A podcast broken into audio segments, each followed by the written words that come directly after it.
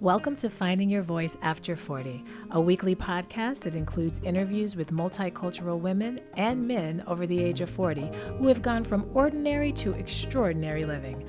I am your host, Kenya McGuire Johnson, and as an artist, educator, and certified health, wellness, and mindset coach, my goal is to share incredible interviews and stories of people you may know or you may not know who are reclaiming and renewing their lives.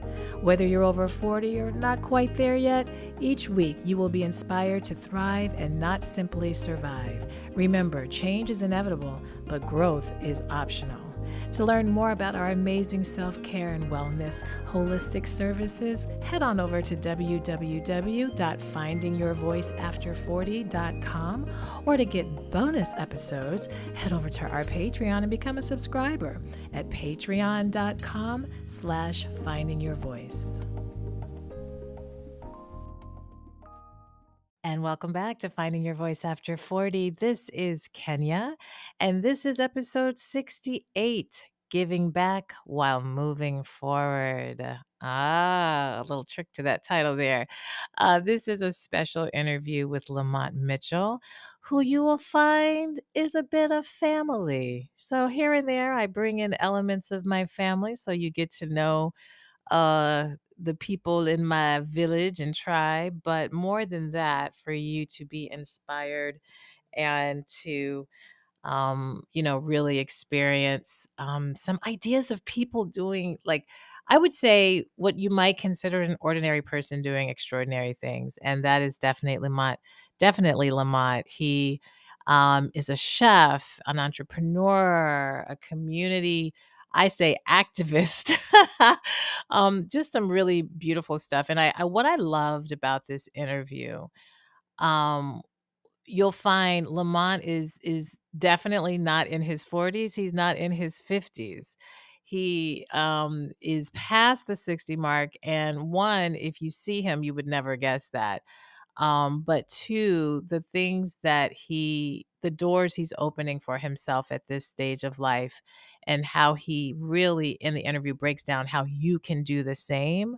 I think that's what's so inspiring about this interview. So, definitely want you to dig in. Um, at the time that you guys hear this, um, you know, we pre record everything, but it literally, I should be saying Merry Christmas to you because we are just days away from the holiday. I do not know how Christmas snuck up like this. I just don't even understand that. I don't, I don't even get it. I, I don't even get it. So we have the last episode of the year of 2023 coming up next week. So um, make sure you're staying tuned in. Um, we got to end the end the year with a bang it's a bang. It's a really good interview at the end of the year. So, um, so yeah. But before we get into uh, this episode uh, with this interview with Lamont, I want to make sure that you are still tapping in and ordering your She Guide book. Again, you have until December 31st, 2023 to order the book during its limited early release. And what that means is if you order it or order the series before the 31st of December, you your books will be shipped um, within three to five weeks of the time at which you order. If you order after, if you order after that point, you will not get your book. You will not get your book until we actually do the regular official release, which right now is slated for April 2024. So, the whole point of us doing this early, limited early release is so that you can grab your books in time for the top of the year. And again, if you want to learn more about what the She Guide is about, it is a journal, gui- guided journal prompt book where you are unpacking affirmations related to either if you feel like you're in the season of intention or you're in a season of growth, season of rest, or a season of reset. All the affirmations relate to that season. Okay. And there's some thriving principles that are also in the book. And I'm going to talk more about those principles um, as we continue our podcast episodes. So, what I've been doing, I've been reading, I have four scenarios in the book where I ask you to imagine if you are this woman or if you know this woman. And so, I've read three of them. So, I'm going to read the last one, the fourth scenario. And if you if if in hearing me read this if you if it resonates for you if you feel yourself in that or you know this woman then this book series, any of the books, are really for you. Okay, so here goes this scenario. You recently experienced a loss, and that has left you feeling anxious, depressed, lonely, and or lifeless. You appreciate that eventually you will feel better, but the loss is outweighing the potential of relief or gain. You are choosing to move forward, thus getting this guidebook, yet feelings of hopelessness still haunt you in covert and sometimes overt ways. You have received support from a therapist, or you're considering doing so. You're still hoping to heal some aspects on your own terms and within your own pace. You value the support of friends, family, and professionals and will continue to seek each. However, you're also researching other tools to improve your rest- restlessness on a daily basis. So, if you are someone who has experienced some type of loss and a significant loss, um, no matter how big or small, but significant or specific, a, a, a significant loss that has created a big change in your life. And let's say you are getting therapy and you're getting the support of family and friends, and you you have people around you, and still you're needing something that you just kind of do on your own to help you process the grief and help you process what's happening then this book, The She Guide, is really excellent for that because instead of just saying to free write journal, I provide questions for you to begin to think about. At the same time, giving you affirmations for you to begin to contemplate and to see how you can um, connect more to more affirmative actions in your life. So it's a way of almost doing some personal self inquiry. And, you know, honestly, that was the point. I, as a coach, as a person who works with people and their healing work, I know that my ability to spend time with a client is but only so much. The real work is when you go home after that session. The real work is when you push in meeting on the Zoom. The real work is the day to day, mundane, um, in the meantime energy.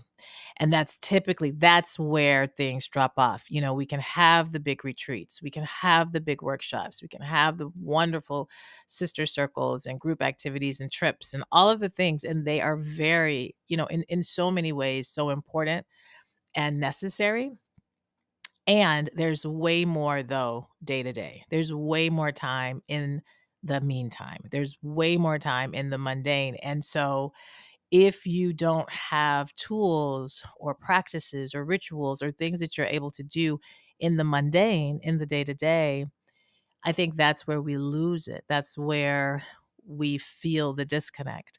So, this guidebook is to help you in the in between time to be self guided, to be personal, to not have to necessarily go to a family member or a professional, but to really spend some quality time with yourself and in a prompted, guided way. Okay. So again, just go to sheguidebook.com. You'll learn more. You can read more of the book summaries and you can make your purchase. All right. The next thing I want to talk about before we get into this episode, um, I am so excited about this. So excited. So I've had so many people um, ask me, Are you ever going to do a class in astrology? How about if I want to take a class in psych in astrology? What if I really want to learn more about just astrology? Oh, I just, it warms my heart. It warms my heart. So I've been wanting to do a basic class. You know, astrology has a lot of layers to it. And I've been thinking through what's the best way to kind of present this for the community of people who are tapping in to what I am sharing about astrology. And so, yes, yes, yes we um, have created a Foundations in Astrology class, virtual class, a six week class. And so we are not launching this class until spring of 2024. Lots happening in spring, right? it will be March of 2024. And so we have a form. Okay. We have a form that you can fill out. It's just an interest form. That's what I typically do is interest forms, see who's interested first. And then, based on who's interested, you will then get um, the actual registration so you can sign up for the class. So, if you're like, where do I get the form? Where do I get the form? You need to go in the show notes, okay? Specifically in the show notes, we have the form. Um, and you'll see, let's say, a Foundations in Astrology class form. Um, I am working on, I will make sure also that this form is available on our website so that you can sign up there. Um, if you go to findingyourvoiceafter40.com slash services, or if you just go to findingyourvoiceafter40.com and you scroll and it says upcoming events, when you click on that link, it gives you a link of all the different activities we have going, and it will be included in that. Okay. But you can just simply go to the show notes if you're listening on any of the podcast platforms and you can click the link and submit your quick form just so we know who's interested.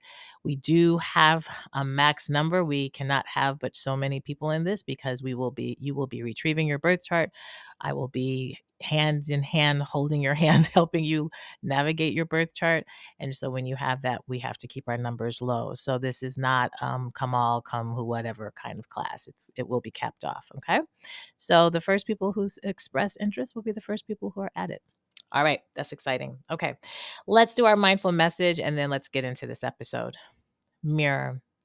In order to change my life outside, I need to change inside.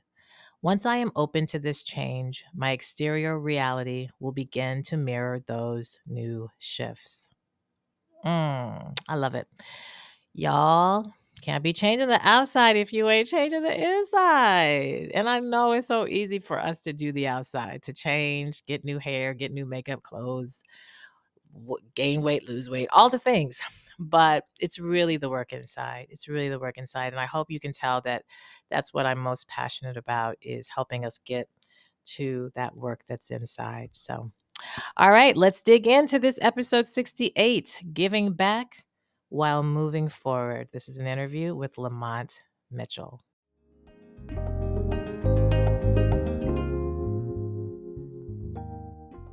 And we're back, and oh boy, this is a first for me with this guest. I've never, well, no, I did have my son. I had my son on the podcast, but outside of my son, I haven't had other family. Today we have family. Sort yes. of. Lamont Mitchell, how are you? I'm absolutely wonderful, cousin by by some miraculous birth of my daughter, and you know, it's all in love. Cousin in love. How about that? We'll, cousin we'll in love. That's what it is. I'm absolutely fabulous today. Oh, that's awesome. So I I have to preface those who are listening. They're like, what are they talking about? Um so I just met you for the first time in person. Yes. Um, this past summer at a family reunion. And this is so funny because I was grubbing really hard at the family reunion. I'm like, this food is so good. This food is so good. Where did we get this food? And I remember everyone's like, yeah, food is good, food is good. And I think Tanza, your daughter, was like, oh, Imani, you know, catering did it and just kind of pointed. And it was like, okay, yeah, they they killed it. They're great, you know. And I think I may have spoke to you and like, oh, this was so good. And then Tanza comes over like, she's like, uh, you know, you know, that's my daddy. I'm like, wait, wait, what? And so Tanza is my cousin. And I I just it was like, oh, I didn't, I didn't know. I've never met him. So I, I just became really intrigued because I remember uh, when Tanza posted that she was in Merida, Mexico, visiting her dad. And so all the things started connecting. And I had yes. gone to Merida, and Merida is not is not Cancun or Tulum or this real popular space. So I knew I wanted to tap in and learn more about you. So I'm just excited to have you. And I'm going to ask you a lot of questions. But before I ask you my questions and allow you to to answer and share and give the people some wisdom. I want to read something to you, and then okay. we're going to get into our questions. Great. All right. So let's. All right. Lamont Mitchell is chair of the Anacostia Coordinating Council in Washington, D.C., and is the founder of Imani Catering. Born and raised in the nation's capital, Lamont has deep roots in the city and a strong commitment to its development. A graduate of Howard University, HU. I, that's another reason we had to connect. With a degree in accounting, he has spearheaded various initiatives aimed at enhancing community development, fostering economic growth, and advocating for equitable opportunities. In addition to his community work, Lamont's thriving catering business, based in the DC metropolitan area, is known for its exceptional service and delectable cuisine. Imani Catering has become a favorite choice for both private and corporate events. Finally, Lamont demonstrates unwavering commitment to the betterment of Washington, D.C., particularly in the Anacostia neighborhood. He is a respected figure in the city and a source of inspiration for aspiring leaders and entrepreneurs. So tell me, how did that feel hearing me read that to you? Well, I, I'm while you were reading, and I was getting my checkbook ready to write the the check for that. That's so wonderful. uh, oh my God! It's, it's, it's and I'm saying, did I am I, am I all, did I do all that? But anyway, no, it, it was it, it very delightful. Um, one little sidebar now before we get started. Mm-hmm. Um, um, your cousin is is Artanza, and which is yes. my daughter. Yes. But and if we get into the story about her, we'll we'll find out more about it. But to me, she's Imani. Mm. And that's what I named my company after her, that I named her Imani. And yeah. and and in retrospect to that, in homage to that, she named one of her daughter's um, middle name is Imani. So the Imani keeps going. And so Imani is it's a dedication to my daughter, which is your cousin. Artanza. I love that. I love it. And you know, it's interesting because Tanza is technically my second cousin. Mm-hmm. Um, and her mom and I are, and I call her Renee, other people know her as Melanie, um, has always been such you know, a favorite cousin. And I remember, you know, when Tanza was little and she was kind of quiet when I was around her. And I never really got to, you know, she was she was a lot younger than me. So it was like, you know, that's my little second cousin. But to see her when she is in her, oh my gosh, I she's a theater drama. She's so good with her performance and and and just a really light. And I have just really loved actually getting to know her more now as an adult, as a woman, as a mother. So there's a father behind that. And they're obviously genetically, it's, you know, it's in the bloodline. She got a dynamic mama and a dynamic dad. And mm. I would love, yes. you know, the work you're doing for DC. I really loved reading this. Has that, tell me just a little bit more how that has enriched you. Like, how has that served you yeah well work that you do yes yes thank you for asking that and dc is my home uh, and we'll get to this part a little later but i'm an avid international traveler i've been in 75 countries across in six continents across the globe wow. all on personal travel so i love to travel wow. and i've been on 150 international trips but DC is home for me, and I've never lived anywhere else but DC. Uh, sort of kind of re- lament mm. the fact mm. that I didn't live somewhere else, but I but I love DC. DC is what I know is what yeah. what it, you know, and I remember um, loving DC so much when I was a kid, uh, about nine or ten years old. I would lived in the shadows of um, Howard University, and mm-hmm. I would mm-hmm. tell my little playmates, I said, "I'm going to go to Howard when when it's time for me to go to college," and they was in you'd be lucky to make it out of third grade. You're not going to Howard. And but just putting that seed out there, that's the first part I want to mm-hmm. just putting that seed out there. I said to myself, I'm going to go to Howard when I get old enough mm. to go to college. And I went to Howard and the, and the first mm. one in my mm. family to graduate from college. And so, but mm. DC is home for me. I love it. I lived in uh, every part of the city. I now live in east of the river in, in, uh, mm. in the so quote unquote Anacostia Hillcrest neighborhood. Mm-hmm. And, and I've done a lot of big things and good things to DC, and it's been good to me. And I try to get back, and I think it's important that we get back to the community in which we come. Yeah.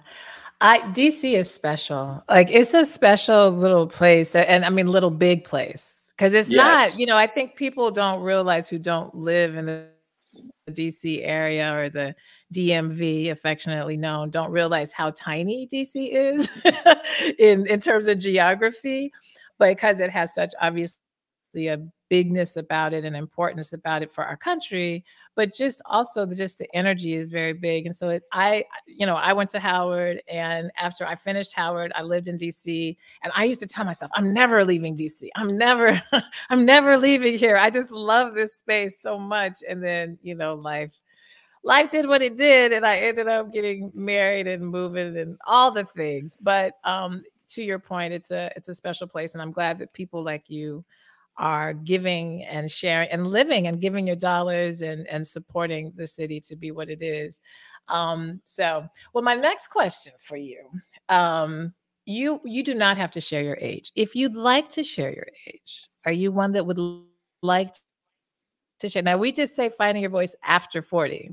I know you're after 40. Are yeah. you open? You don't have to. Yeah, well, I'm I'm open. I'm let's just say I'm in my mid 60s. Uh, yeah, I'm in my mid sixties. Of course, you know, I, I, got a little gray beard now, but if I cut my if I colored my beard, I could probably get away with late fifties. But what? Who, I think you could get away with. I think you could get away with earlier than late fifties. I mean, if you're beard, because you know I've seen you in person, and and no, I I, I wouldn't I wouldn't coin you as that. I wouldn't coin you as that. So this is awesome then because one of the things I've been the whole reason I do this podcast is to talk to people who are in this part of life that so many people think is kind of this down, you know, oh, we better just go sit down now, retire now, not do nothing now. And I'm I am instead of complaining about people thinking that, I'm like, well, I'm gonna contribute to this conversation and, and shift that. So it's exciting to bring in people who are willing to share their, you know, their age, age range, and especially as a male, because I will admit the podcast has probably been, I mean, we've had men, but more women than men. So I'm I'm really excited about that. So what I, I want you to reflect, I want you to think before your 40s, before you got into this phase of life. How would you how would you describe that man? Who was that man before his 40s and you know now into his 60s? Who was that 20 something, 30 something? Yeah, well, that's a great question. Um, I was like most um, African American men in Washington, having the time of my life, living my best life. But for me, my living life after 40, finding myself after 40, started for me four years earlier at the age of 36, 37. And that's when mm. I founded the Imani Cafe. But as a young man, I always thought of the fact that um, um, you could do some great things, but I always thought that if you were married, you could do more great things because you would settle down and you could concentrate mm. more. And so I got married uh, for the second time at uh, mm. 36, which was mm. a which was a demarcation point for me because I got married and I started the Imani Cafe and Catering Company. Mm in, in, in Southeast Washington, D.C. So that was the my demarcation came a little bit earlier. And by the way, at age 40, which is the midlife crisis, that people like to say, I did go out and buy a Corvette um, for my 40th birthday that I kept. I kept all of 18 months because it was like it's a beautiful car. I'm working a lot. I'm not driving this car, and it's too low to get into. Oh my God, my back was killing me at 40. It's like this thing is too low on the ground. Uh, but but it was that was the point in which I said to me, I said to myself that you know you really could do some really great things, and I had done a lot of great things up until that point, but you could really expand this to some really good stuff Mm. If you were a little more settled, uh, if you uh, understand what I'm saying, and, and mm-hmm. not you know, running so much and and doing so much stuff that didn't really wasn't really making a change maker per se. You what right. you know, it was, it was it was having more fun than anything else. Yeah, yeah. So so so that point for me was around 36 when I got married for the second time. Gotcha. Gotcha. And so, how did you have that kind of epiphany? Like, was there like a crisis that hit? What was it that was like, you know what, I, I need to shift? Or was it that you met your wife and it was like, ah, you know, this is now something different? Like, what, what was, and I know women a lot of times want to hear this from men, like, what allows men to finally get in that state of, I think I need to settle down? Well, you Not know, settle, settle down. Yeah. Uh, it's funny you brought that up because I was talking to my um, ex-wife today, which we are Mhm. just um, extremely close. We're very good friends. We still live around the corner from each other. Uh, when when we actually broke up, she bought a house around the corner, and I brought another house around the corner, and we could have stayed in the same house, but neither here nor there. But what happened was, I'll never forget it as long as I live. Um, I was dating her for about four years, and and I guess I wasn't moving fast enough for her, and Mhm. so she told me in October of 2001 Mm. that that this wasn't going anywhere. You, you know, we, we- you know, I'm getting older. I want to have a family. You know, you still want to hang out and have fun. And so she she broke up with me, and it was like, okay, I don't care. I got I can go do a lot of things. But then I was literally heartbroken. Oh my God, I was Mm. heartbroken, and I I, Mm. I, I hatched a plan, and the plan was because we were in the same church together. I was also so working at the church at that time, but she was a member Mm. as well. And I said on um, watch night service, which is very important for the African American community, I said for watch night service, I'm going to propose to her. So I bought this ring, and as she came into the church, I said, I want to talk to you for seven minutes. We had we had not talked Oh my gosh. in two and a half months. We had that talk. We hadn't spoken. She she she wouldn't take my phone call. She was not playing with me and whatever have you. And so Wow. on on on New Year's Eve, I I proposed to her. I said, "Listen, marry me. You know, I I, I don't want to live without you." And so um and so what happened was she she called my bluff and she said, "Okay, I'm going to take this ring, but here's the caveat: you have to marry me within 30 days. One day over 30, and we're not going to get married." And I'm saying, Wow. uh, I don't have a problem with that. I'm already a caterer, so I mean, we got the, we got that part. And then so we we got married on February 1st, 2002. you you I pushed mean, it 19 right to the 1992. I'm sorry, 1992. We yes, the, it, Uh. it was the Sunday. It was a great great wedding. We had we we Oh because we didn't have a lot of time. What we did was to get we got married right after church service. All our friends and family came in at the church service. The, the preacher did the, the, the service, and then we had a reception after that. And so Wow. so it was those points. You know, sometime in your life, you know that if if Mhm. you can just do so much more if you're partnered if you're with the right person you can get you can do a lot more as opposed to uh, just floundering your gift around so so that was my 36 that was my 40th and then we uh, you know we went on to, to do the cafe and a lot of other great things i mean a lot of great things that's been associated with the cafe uh, yeah. since that point Mhm. I love that. And and so I hope that you know women hear that because I do think that there's a different energy that you know men will navigate when they're thinking about kind of their lives and, and how they want to kind of move and then the support needed and, and all of that. So I, I want to tap a bit into Imani Cafe because that seems like that was a pivotal space for you. Is cooking something you've always done and you just did? I mean, what what allowed you to say because this to me is a part of you finding your voice is, is I mean well going let me you got your degree yeah, in accounting and then chef like yeah share yeah yeah let let me tell you about this is um you know uh, america holds promise of being able to almost do whatever you want to do. You can really create yourself if you are strong enough, if you are um, not afraid to take chances. You really can do this. I have no formal culinary experience, and let me tell you how I got into the um, to the restaurant business because it's a great story. Um, Mm.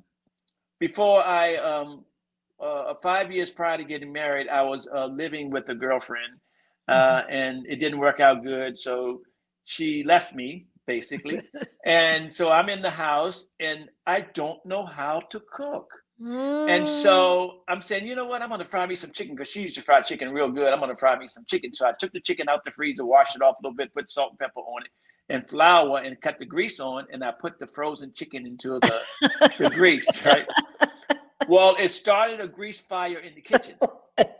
So now I have to make a determination. What do I do with this fire? Do I put it out, or do I call Prince George's County Police uh, Fire Department, who, and when they come to your house, if your door is open, they will shut it and then knock it down with the axe, yeah you know, or yeah. destroy the house. So I managed to put the fire out and came to the realization I had no idea about cooking.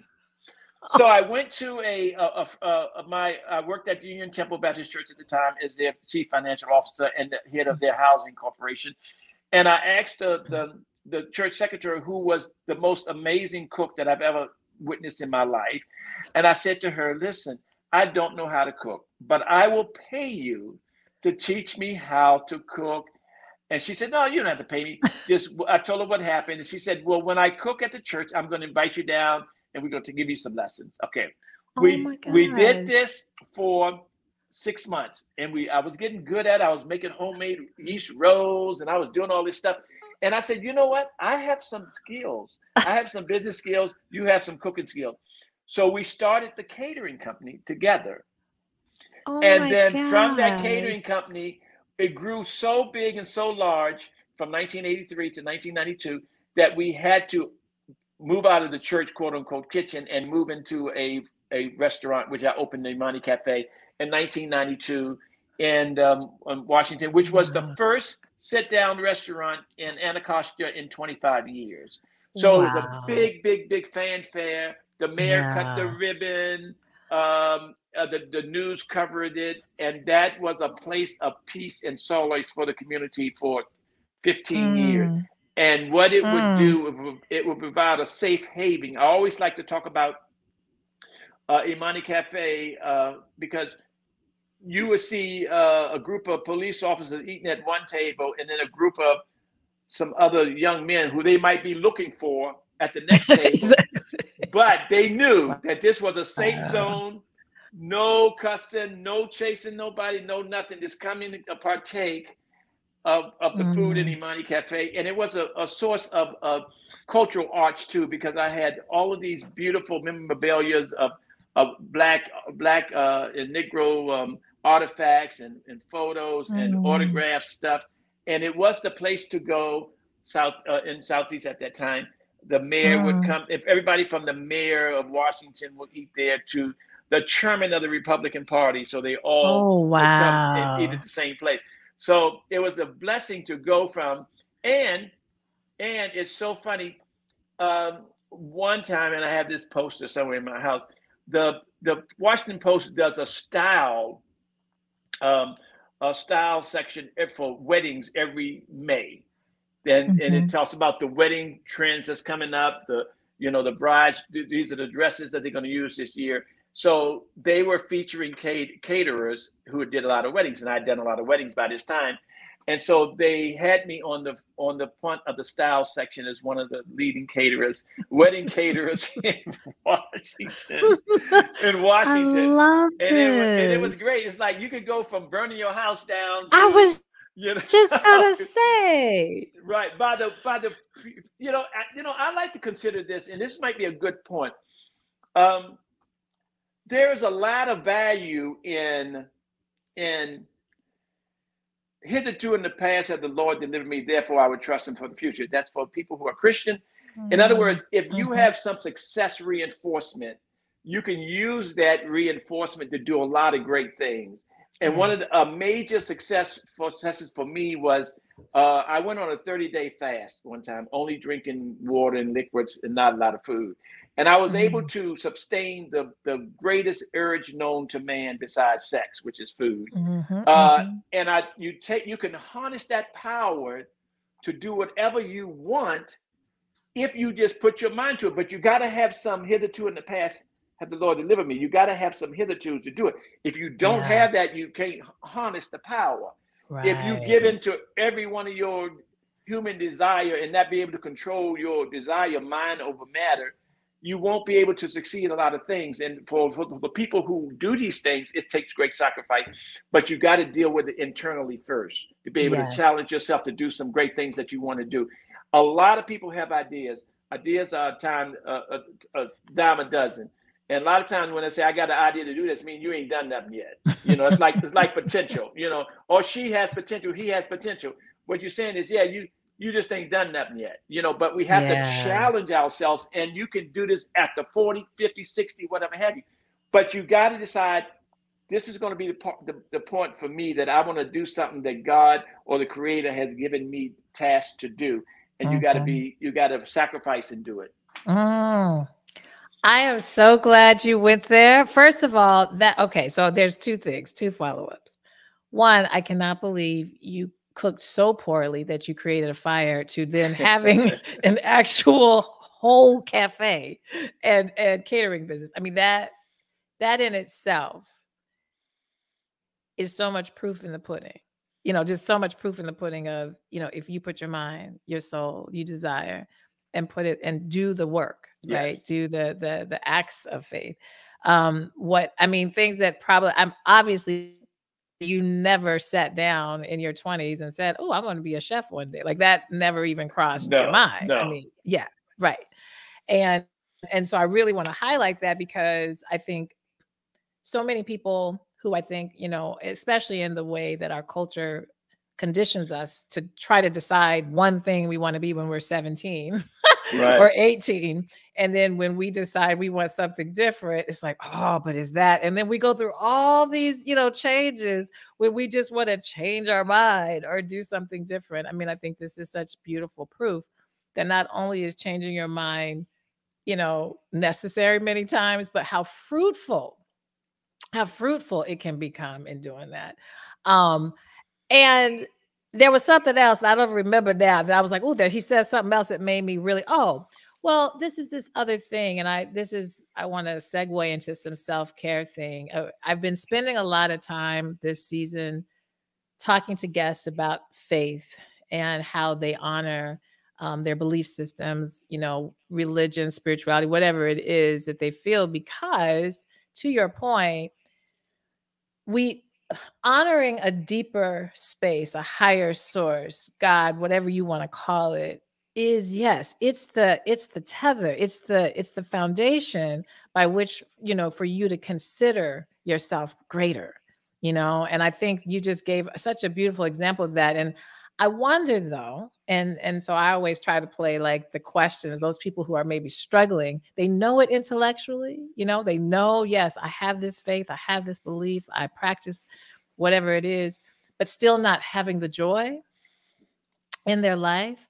And for you, I guess what do you do to nurture yourself so that you're willing to kind of you know go after these things to travel all these countries is there some kind of practice or something you do to take care of yourself that helps keep you motivated to to to live the life you want yeah you know that you know you have such a great point there because and i don't i don't care what religion what faith institution you belong to if you look at them they all have the basic tenets and the same tenets that will help Correct. us whether it's the Baha'i, whether it's the Toltec of the Mexicans, whether it's right. going east.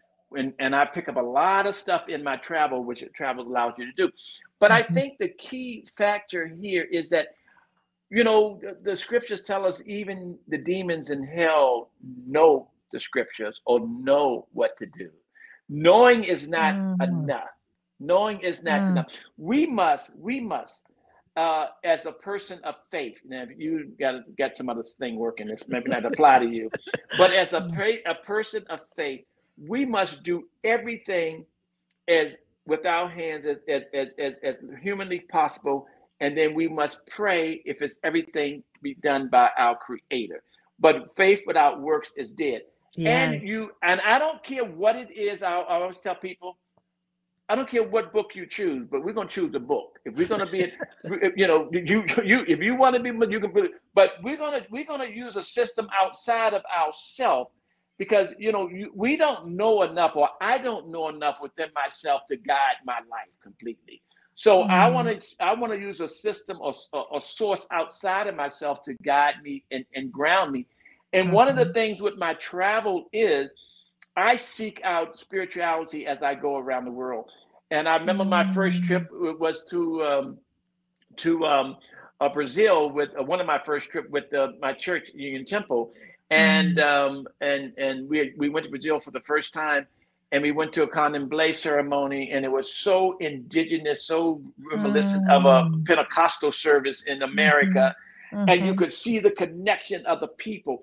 And I always talked about the diaspora in terms of how uh, the, the, the enslaved Africans were brought over from, from ships and they got into the, the trade wind and the first, the trade wind pushed south and they stopped in, in, in, in Salvador Bahia and they dropped some uh, enslaved Africans off there and then they went up, they stopped in Cuba and they said, well, we just want 12 of them or 15 or 100 of them. And then they went to Charleston, South Carolina and they dropped some yeah. more people off, the, the Gullah Geechee people, whatever. Yeah. We are the same people. yes. And we redux this four 40 generations down the road, 20 generations down the road, and we get to that might be my cousin. Remove 20 right. generations. There is a connection, there is a spiritual connection. So I like to think that whatever you do, whether it's meditation, whether it's, it's, it's yoga, have a practice that you can ground yourself to and seek a system outside of yourself for all the answers because you don't have all the mm-hmm. answers. But you need to have some hitherto's in the past that the Lord delivered me. Therefore, I should trust in good. I always ask people and I challenge people. I've been an entrepreneur since I left um, um, Howard. I went to work as an accountant for three weeks and said to myself, I cannot do this. I cannot do this.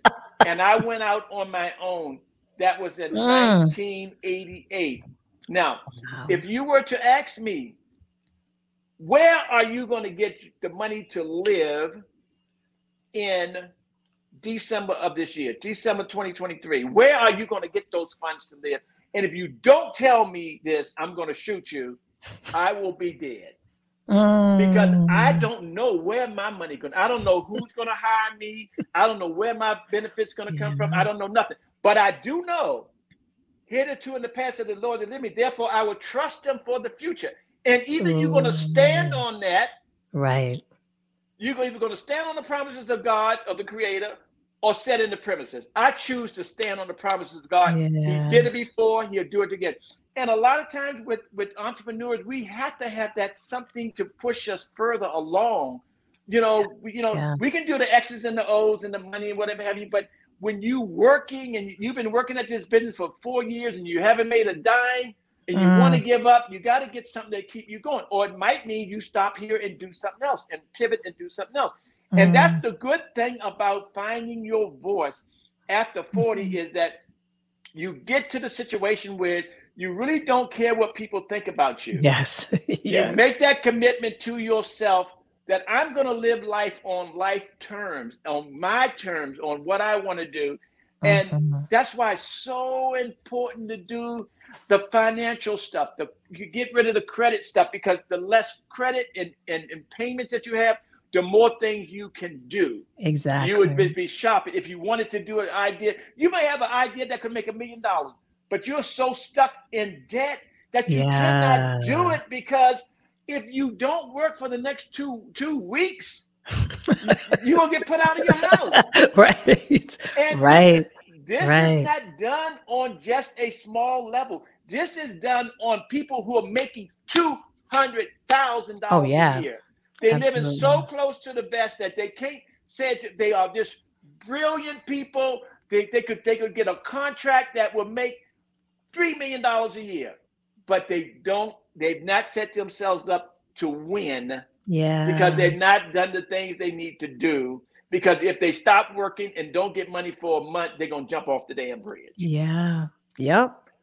Well, you just you dropped the mic on a lot of points, which I love, and I three million percent agree with you. And I think, you know, living a more we we're all being to me, we're in a season, we're in um, a chapter where the world we're watching the world shift before our very eyes. And it's i know it, it feels overwhelming and frightening and stressful to to many. However what we're being called on in my opinion is to do what you're saying. It's time to really tap in and trust and do the acts of faith. No longer talk about it think about it. Like it's about doing. And so using tools, I call them tools or modalities to to create a practice so that you can feel connected to God and to your beliefs in a way to give you the motivation to do these things that you just said, to actually move. And then at the same time, you know, we we we you have your degree you you've been educated. We have uh, many of us especially like you said at this stage of life we have lots of receipts that we can we can do things right?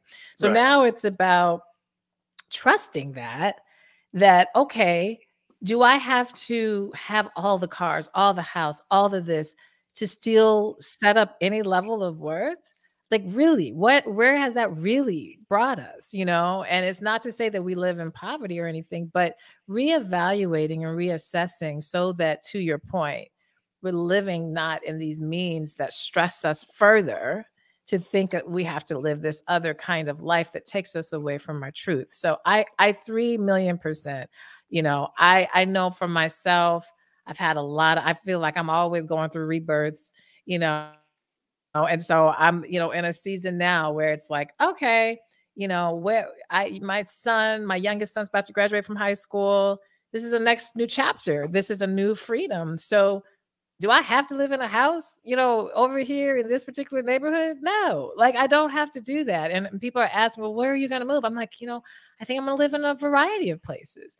And it's yes. like, well, what do you, what do you mean a variety of places? I'm like, I mean a variety of places. It's just me, you know, like, I mean, I don't, I mean, you know, I don't, I don't need to have all the things. And I, you know, yes, I have a partner, but he's an adult. He has his life too. And we're not 20 doing this. We're not 18 doing this. He's not my, you know, he has his life and he you know do his life and i have my life and that doesn't disconnect us so i, I really there's a wisdom that we have at this age and I, I ask people you know be willing to use your receipts trust what you've already accomplished you know so i yeah. i love it yeah um you know you made such beautiful beautiful points there mm. and i'm mindful of some things along the way because i do agree with you we have to decide our value uh, two things two points i want to make one is that I encourage your readers, if they haven't already and don't know it, one of the books that changed my life fundamentally is The Four Agreements by. Um, mm-hmm. Um, it's a great little book. It's 85 pages. Yes. It, you should read it every day,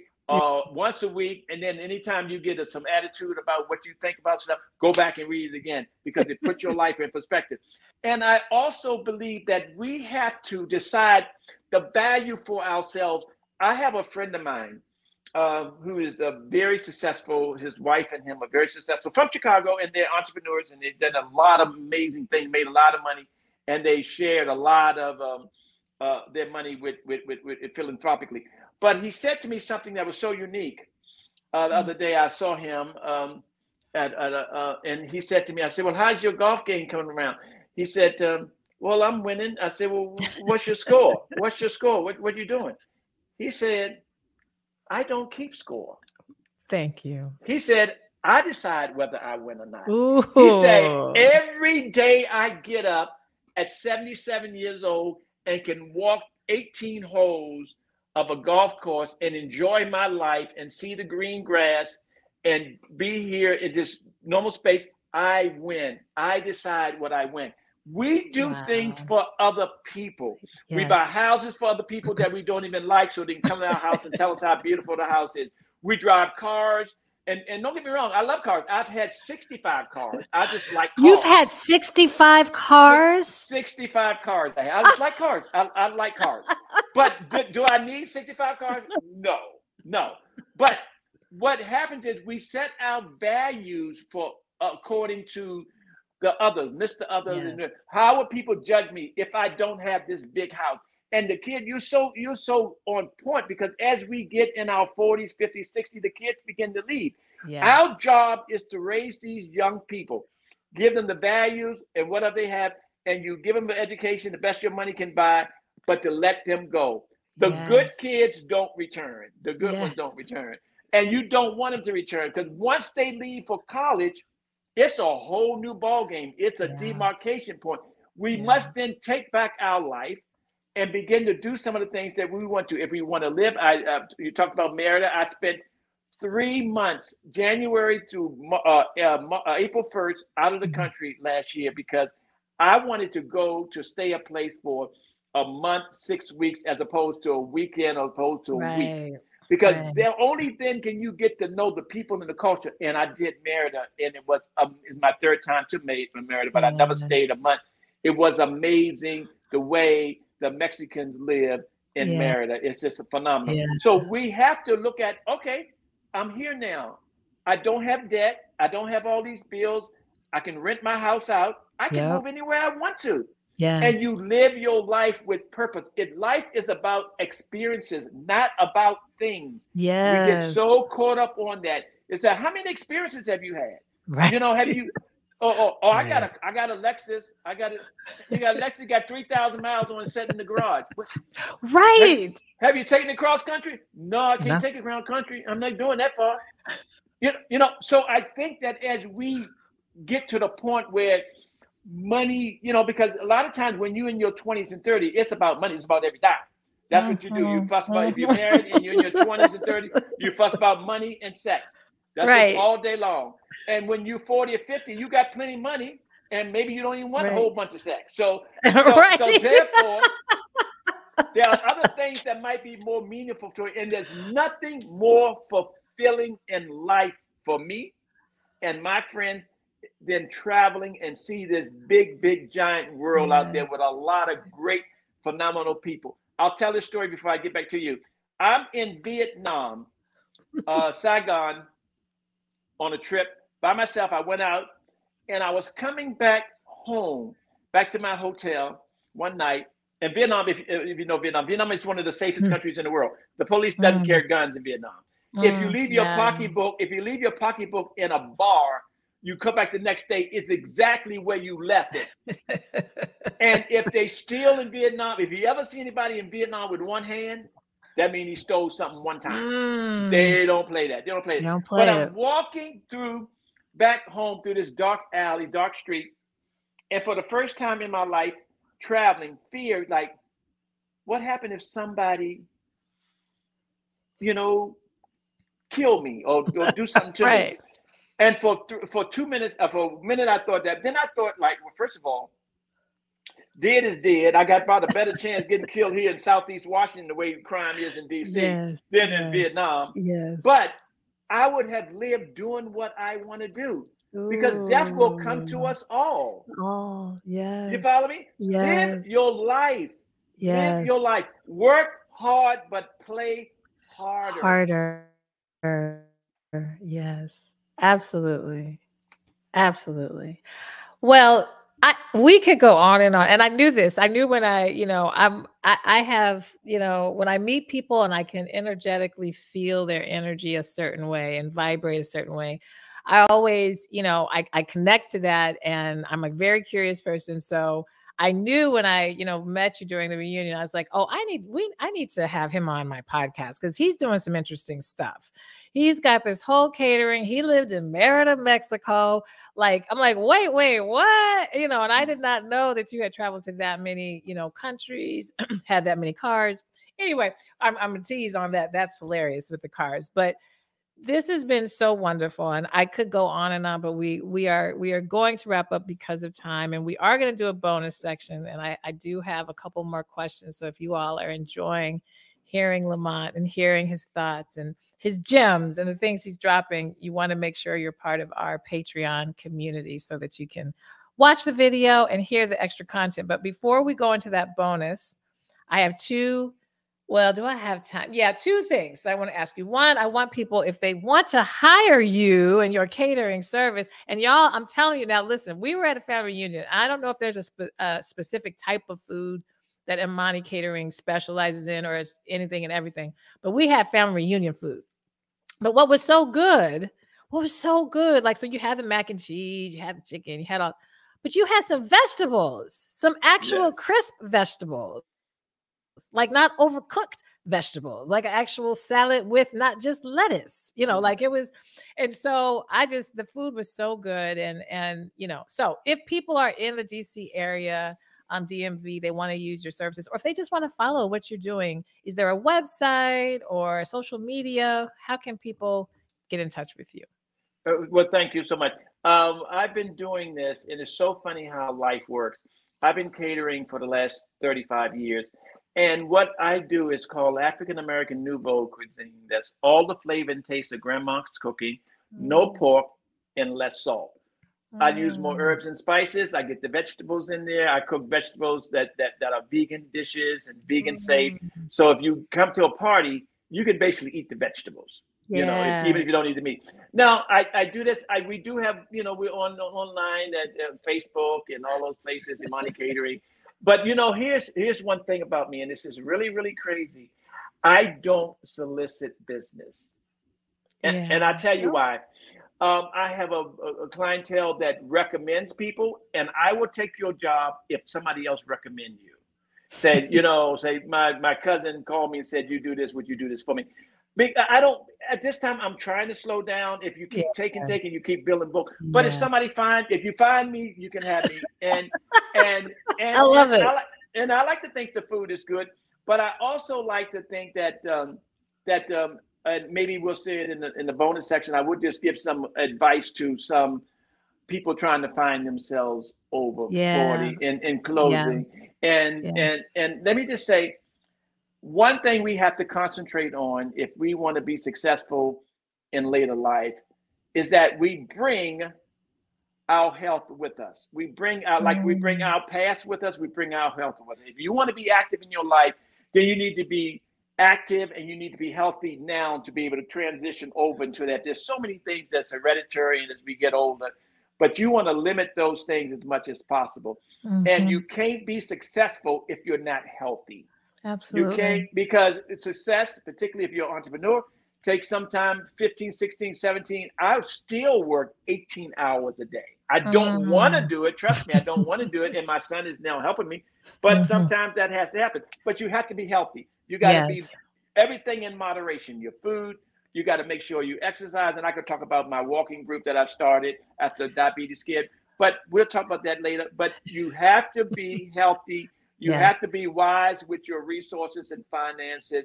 You have to be learning. You need to know everything there is to know. There's this this mantra that says you need 10,000 hours in your profession to be a professional or be a expert at mm-hmm. Well, sometimes we're behind, so we got to make up. So that means mm-hmm. you got to really get out there, know what you're doing, know your trade. You got to know just as much about your trade as the next person. Mm-hmm. But you mm-hmm. all got to take all these principles, and then you got to have time for quiet meditation and peace to find solace to give you the energy to do what you need to do. And you can define your next 40 years. Absolutely. Ah, well, I love it. I, I, and again, this is super inspiring, and I appreciate you so much for taking the time.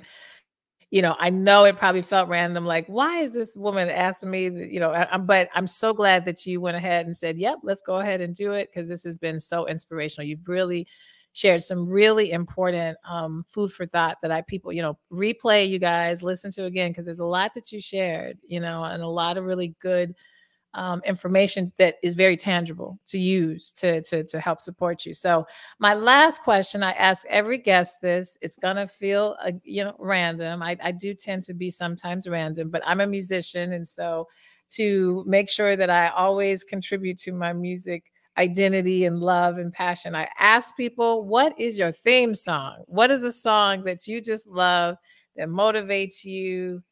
keeps you inspired or you just jam to you just love well well that's a great question it's it, you know it's almost akin to which one of your kids you like the best but but right. i am but i am a music of, of just love music i've traveled all over the world to some of the major jazz festivals from the north sea jazz festival to yeah. newport and whatever have you i am a i love jazz vocals particularly by women, but also men. Um, and Standard, the Great American Songbook. I love anything by mm. that, and I love this. Like I've seen Samara Joy uh, yeah. two, t- twice this year. She's just an amazing young person who's keeping jazz alive. Yes. But I'm a big, big fan of Johnny Hartman and and right. and, and John Coltrane. It's just amazing that the work that they've done with jazz vocal. And and and and Gregory Porter is also one yes. of my favorite. So yes. I love the vocal because the vocals are lyrics, they are poetry. And we yes. have this ability to speak. They're not just a whole bunch of music, blah, blah, blah, blah, blah, that don't mean anything. But there are stories in their poetry, and we it's just phenomenal. Just to sit for hours and hours and hours to listen to jazz vocals, whether it's Aretha Franklin singing jazz vocals yeah. to to uh, uh, uh, Lady Day, you name it. I love it.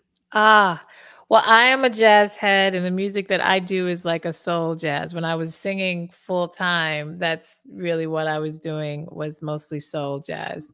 Jazz vocals is my thing. I think Samara Joy, I agree with you. I, I love that she's perpetuating that styling of music and giving it um, giving it access to different generations and not just one specific generation that has followed jazz. And definitely, listen, Gregory Porter all day, all night, all day, all night. Yes, love, yes. Love his vocals. So, well, this has been awesome. We're going to go to our bonus. And so we're going to say bye and we'll be back again next week for our, um, our audio podcast.